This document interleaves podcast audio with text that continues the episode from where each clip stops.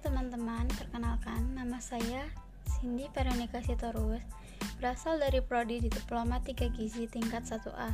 Di sini saya akan menjelaskan tentang makanan terhadap lansia, yaitu menggunakan makanan asinan buah yang menggunakan buah apel, bengkoang, nanas, salak, karena buah tersebut memiliki tinggi akan zinc, fosfor, dan yodium yang bagus untuk imunitas tubuh dan juga tulang pada lansia. Baiklah, di sini saya akan menjelaskan cara membuat asinan buah, alat dan bahannya. Alatnya yaitu pisau, wadah, telenan, cup, panci. Bahannya buah salak, apel, bengkoang, nanas, jeruk kasturi, garam, gula, dan sedikit cabai merah.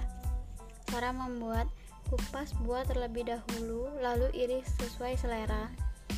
Kedua, haluskan cabai merah. Ketiga, lalu masukkan cabai merah ke dalam panci dan tambahkan air 300 ml, gula, garam, lalu aduk hingga rata dan masukkan perasan air jeruk kasturi ke dalamnya tersebut.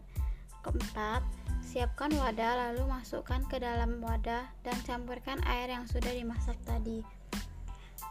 Kelima, asinan siap untuk dihidangkan.